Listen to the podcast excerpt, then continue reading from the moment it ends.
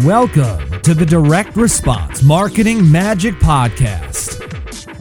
Seth Greene is a five time best selling author, speaker, and nationally recognized direct response marketing expert who is CEO of one of the fastest growing direct response marketing firms in the country. To get free access to a download of his new book, Podcast Marketing Magic, and a free live training webinar that will show you how you can use a podcast to attract new customers and referrals like magic, simply register at www.ultimatemarketingmagician.com.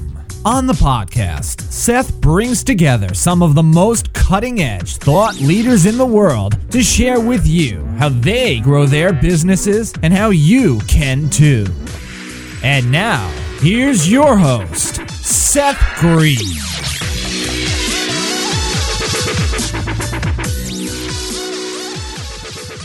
Hi, my name is Alex Allegrini. The best marketing guy is my dad. First, he helps people with with marketing magic. Next, if you need marketing help, he will help you. Finally, if he is a marketer, my dad is the best. Welcome to the podcast. Today I have the good fortune to be here with Mary Baird Wilcock of thesimplifiers.com. Mary is a CSEP certified special events professional. There are only three in all of England and less than 400 worldwide that hold this highly sought after international certification. So she knows her stuff. We are excited to have you with us. Mary, thank you so much for joining us today. Oh, thanks for having me. I really appreciate it. Our pleasure. Let's go back in time a little bit. Where did you grow up? Great question. Um, I am originally from Dallas, Texas. So, um, though I don't, I, people sometimes say that I don't actually have a Texas accent. I, I sound not. like I'm, I'm from the Midwest somewhere. I think maybe it's because I was raised in front of a television as a kid of the 80s. but um, yeah, I was, I was born and raised in Dallas, Texas. And then I started the Simplifiers back in 2003, actually in Austin, Texas. Though now I'm in Nottingham, England. How did you get from uh, Dallas to England? How much time do we have? um, yeah, I uh, well, Dallas, Texas is definitely my hometown and uh, where I grew up at. Then went to Austin, Texas um, for to finish my uh, undergrad at the UT um, down there. Started the Simplifiers in 2003, originally as an events management firm, so producing large scale um, corporate events weddings of all shapes and sizes and social events. Um, and with the simplifiers, if you know us, then you know that we really specialize in producing non-traditional events and uh, you know fun, quirky, weird, different is everything that we're all about. Um, so then flash forward in summer of 2014, two years ago, pretty much, um, is when I moved to England um, and said, right, let's let's see if the simplifiers can go global. And we moved our operations overseas here and haven't looked back since. That is incredible. I'm sure the longer version should, if it doesn't already fill a book. What um, what was your childhood like?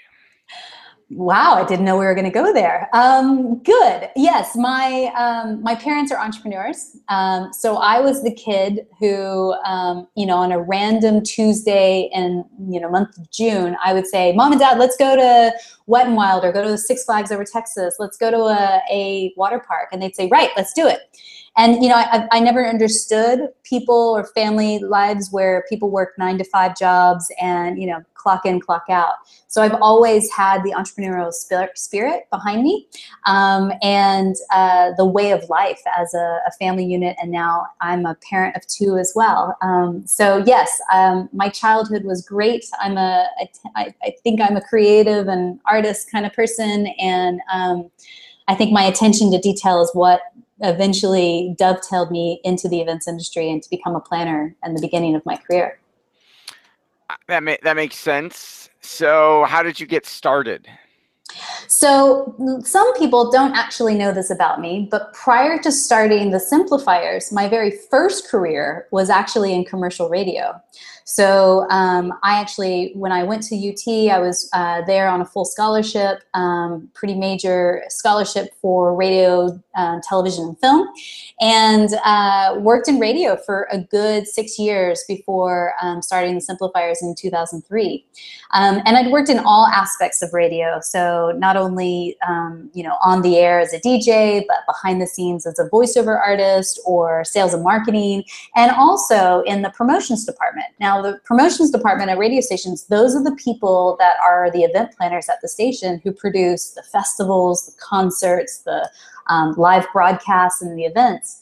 And that's where I think I got the taste for events and caught the bug and just saying, wow, this is incredible. To be able to be an event planner and to positively impact so many people in one live event experience and that your job is different every single day every single week like this is the thing for me. I, I, I don't want to live in a soul-sucking cubicle job where i just push paper and don't actually do anything. Like that's where i was like yes events that's where i want to be in my life well, now that we've alienated all the soul sucking cubicle dwellers, awesome. Sorry. what are some of the biggest mistakes you see people making? Um, you see your clients making that you're helping them with? Um, well, we have a few different types of clients, I should back up and say. So, uh, our company has three primary sectors um, event planning, very traditional as a events people, um, now based in the UK producing events. Um, but we also have two other sectors. So, we have this thing called the Apprentice Program, which is um, a cloud based online software tool that people in the events industry use to train and empower their interns, their apprentices, and their new hires. So that's very much a a B2B business, whereas our events company is really more B2C. Um, and then the third sector is public speaking. So people hiring me for keynote speakers or emceeing at events or um, you know any sort of live uh, workshops and presentations. So um, what was the original question? So I, I, needed to back that up and tell you because we have three very different kinds of, of clients. Um, you know what? Let's talk on the event side first. Yep. Um, most common mistakes you see people making that you're helping with? Mm. On the event side, it's the waiting till very, very last minute to produce event. Assuming events, you can just whip that up in a matter of a week or 48 hours sometimes. Um, whereas, you know, but wanting sort of everything. Um, we produced an event for a very, very, very large company. Um, let's just say they're the people that you check in and you know post photos and videos to on a social network. They will remain unnamed, um, but pretty big, and they, their name starts with an F. Um, they called us on a Tuesday saying, "Hey, produce can you produce this 200 person event for our employees and the event's on friday actually and we said okay, let's do this. And, you know, I mean, so we have clients like that who assume things can just magically appear. And boy, howdy, did we magically make things appear. And it was a great event. Um, but it's not always the best way to work, right? When you have a little bit of time behind you and you're not being reactive, but you're being proactive in developing the live event experience and really thinking through the details, then you'll get so much more for your money. You'll get so much more bang for your buck in your budget. Absolutely. Now, uh, you also have some unique skill sets in terms of helping people, helping companies, helping event planners, helping businesses build out their internship and training programs. Talk about how you got into that. You know, I think it's the this the bottom line thing of being an entrepreneur. You're always curious, right? As an entrepreneur, you're always seeing gaps in the market and you're also always also always seeing problems in your day-to-day life. And for me, uh, when I first took on my very first interns, I remember I was in year 4 of my events management company thinking gosh we are growing and i need to scale my business and i need to do that by bringing some um, new blood into the, the system. Um, and uh, I just I, I remember clearly thinking, oh my gosh, I need to clone myself. Um, and so I, I you know linked on to a university in Austin and said, okay, great, uh, we're we're wanting to take on interns. We'll do give them full training. Um, how does this work? But then realizing how completely difficult it is to develop your own set training curriculum in house when you're a small business owner and you don't have the time necessarily to devote to like putting it all together like a true curriculum. So it was a problem, and I wanted to solve it for years and years and years. Um, and and I, I when I started talking to my colleagues and friends who are also business owners of events firms and what have you, they also having this problem. And again, just seeing the gap in the market and saying, well, how can technology help solve this problem? Or how can technology simplify this problem? And can we, given that we know we know the problem and we know a solution and we have you know resources in and an incredible network in the events industry how can we deliver it and so that's how this apprentice program was born and who are you helping implement that now? Talk about some examples of clients who are doing it successfully because it sounds like it's getting incredible results. Yeah, it's pretty cool to see the the genesis of it all. I mean, we're still very much early days, and moving the simplifiers over to England, we're very much back to being kind of a startup again, being scrappy and young and and a small team but dynamic and, and moving fast and growing fast as well, which is quite, quite exciting.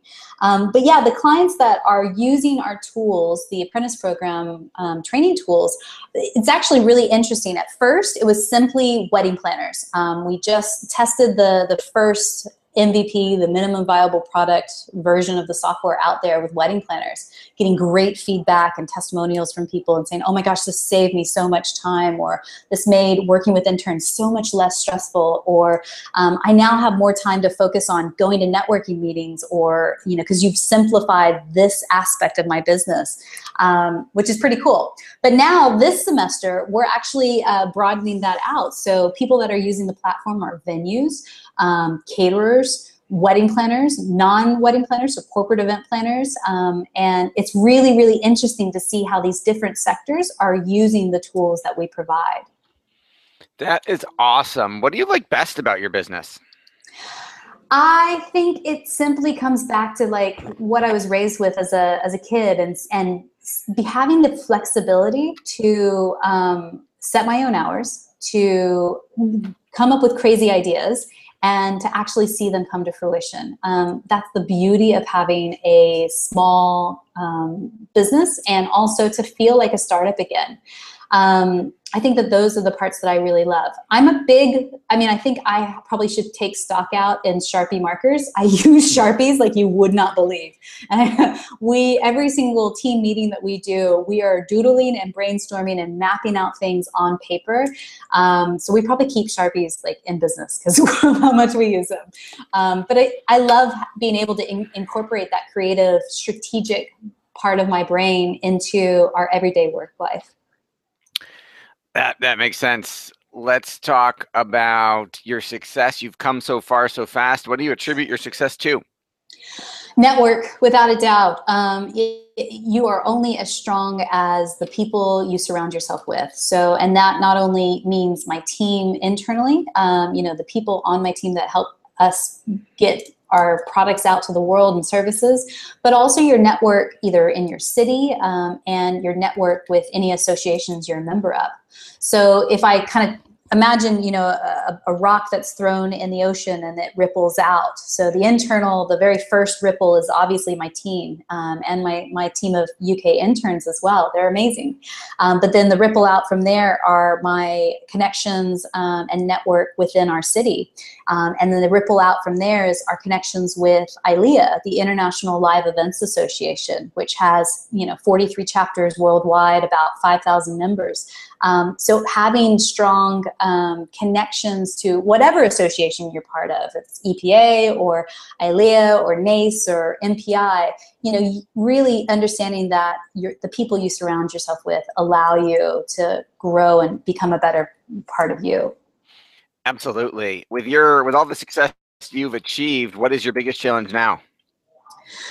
Um, you know, I'm just like any other small business. Um, I have sales goals, and I watch cash flow like a like a hawk, and you know, just making sure that we are 100%, um, you know, hitting our goals and keeping, um, you know, while one thing is is in incubation, another campaign is is in full force, and really just managing cash flow. I think um, is is one of the things that I do. So I get to do all those fun right brain things like the creative brainstorming stuff, but then I also luckily my gene pool is good in that I actually also really, really enjoy Excel spreadsheets and uh, P&L statements and all of that stuff as well. Um, and I think you've got to have a balance between the two to be a successful small business owner. Absolutely. I think that would make sense. Now, you mentioned the challenges of being a small business owner. I think um, we go through entrepreneurial mood swings, or at least I know I do, where you know you're on top of the world when everything's working right, and you just want to curl up into a ball and stay in bed when you know you have when when when things don't go so well. Uh, yep. so, what uh, has been your highest and lowest entrepreneurial moments, and what did you learn from them? Great question.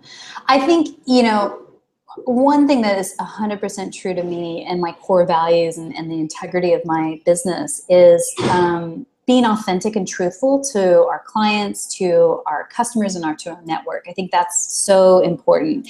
Um, so, if, you know, while our brand is the simplifiers, and you know, outward facing, it's like, oh, these guys are undercover superheroes. They make everything simple and easy, and you know, to a certain extent, 100%, that's what we aim to do for our clients, no matter if it's a bride or if it's a catering company using our software, 100%. Um, but we're also just really honest with people when, you know, we make mistakes. And we, you know, you can't deliver something at a certain time or, um, you know, there's a bug in the software. We, we, and we're doing the very, very best that we can to, um, you know, remedy the situation and do it. So I think the very high moment, um, I can only think of recent successes um, for sure. Um, but, you know, I would say that a recent high is that locally here in Nottingham, we've been selected um, to be part of the creative class. Um, and that's a, a, program that is backed by PricewaterhouseCoopers and Nottingham Means Business. And basically, they've said out of all the businesses in our, this city, you are one of the top 10 high growth um, successful businesses in this city. No pressure, right? Right. um, but uh, I mean, that's quite exciting for them to say. Like, we're there's a banner on the, the the Market Square building in the middle of the city center with our logo on it, like massively huge. I'm like, wow, look at look at what we've been able to produce and create, and I literally we've only been here for two years now. That's incredible. So I think that's definitely a, a recent high and a recent win. Um, you know, as for the greatest low in, in my company, it's always hard when you make business decisions and changes that are, are huge. Um, and so when we moved to the UK, uh, originally wanted to keep that Austin office open and you know make the UK office a, a, satellite office. But what really made best sense for our clients and best sense for longevity is that we had to close that Austin office and primarily focus on the UK um, at that juncture. And that was hard, um, just quite simply because I, well, selfishly, I had the best team on the universe. Um, in that Austin office, people I had trained and, and mentored and cold and, and really, you know, built up into incredible event planners and operations manager, you name it. It was hard to let that go. But sometimes you have to let go, right? Yes, sometimes. Very true. Who is an ideal client for you? Um, I think if we're talking about the software, um, the ideal client is somebody who owns an events company, uh, whether they're an event planning company um, in the US or Canada, um, who have been in business for four to eight years, who really value education and mentoring and training other people. Um, and you know just somebody who wants to up their game when it comes to how they train their staff and their interns and what is the first step you would want for them to take? You know, uh, you can get more information about the apprentice program, our software training on our website. Um, it's thesimplifiers.com. Um, and then specifically for that software, it's intern dash training. Um, but yeah, you can click on there. You can see our explainer video and um, reach out to us. And we are running webinars all the time that help people understand a little bit more about the software, how it works, and, and all of that. But that's the first place to kind of connect with us and see if it's a good fit for what your operation does. Awesome. Um, anything else you want to share that I didn't think to ask you? Um, I have an absolute love for breakfast tacos, and for whatever reason, whenever I wasn't expecting that one, whenever people, uh, I have I've, the last few podcast interviews, I seem to somehow go on a tangent about breakfast tacos. So let's go there just to keep the continuity. I love breakfast tacos, and I am so sad when I'm in England and they don't understand the concept of what it is. That my entrepreneurial brain, I kind of want to open a breakfast taco food truck here, but I know I, I, there's only so many hours in the day, Mary. I have to, I have to like incubate. You gotta simplify. I've got to incubate that idea, simplify. But if you live or are in uh, England and you're hearing this podcast interview and you're intrigued by what I'm talking about, it, let, us chat because I'd love to invest in that product. Only right. for my, my own simple needs of having migas tacos in the morning whatever works for you. Uh, fascinating interview. Never would have guessed the breakfast. Didn't see the breakfast tacos coming. Um, I'm interested in obviously what you're doing. Um, thank you so much for joining us, everybody else. Thank you for listening. We'll talk to you next time. This has been Seth Greene uh, here with Mary Baird Wilcock of the Simplifiers.com. Mary, thank you so much for joining us. Thanks again. I really appreciate it. Thanks so much for listening to this special productivity series of the Direct Response Marketing Podcast. I've interviewed hundreds of the most successful entrepreneurs, thought leaders, and CEOs all over the world, and I want to share with you one of the biggest ways I've discovered to triple your productivity that I've learned from these amazing people. Even better, I'll pay you $500 to test drive it. Just go to take the500challenge.com. That's www.takethe500challenge.com to learn more. Thanks so much for listening. This podcast is a part of the C Suite Radio Network. For more top business podcasts, visit c-suiteradio.com.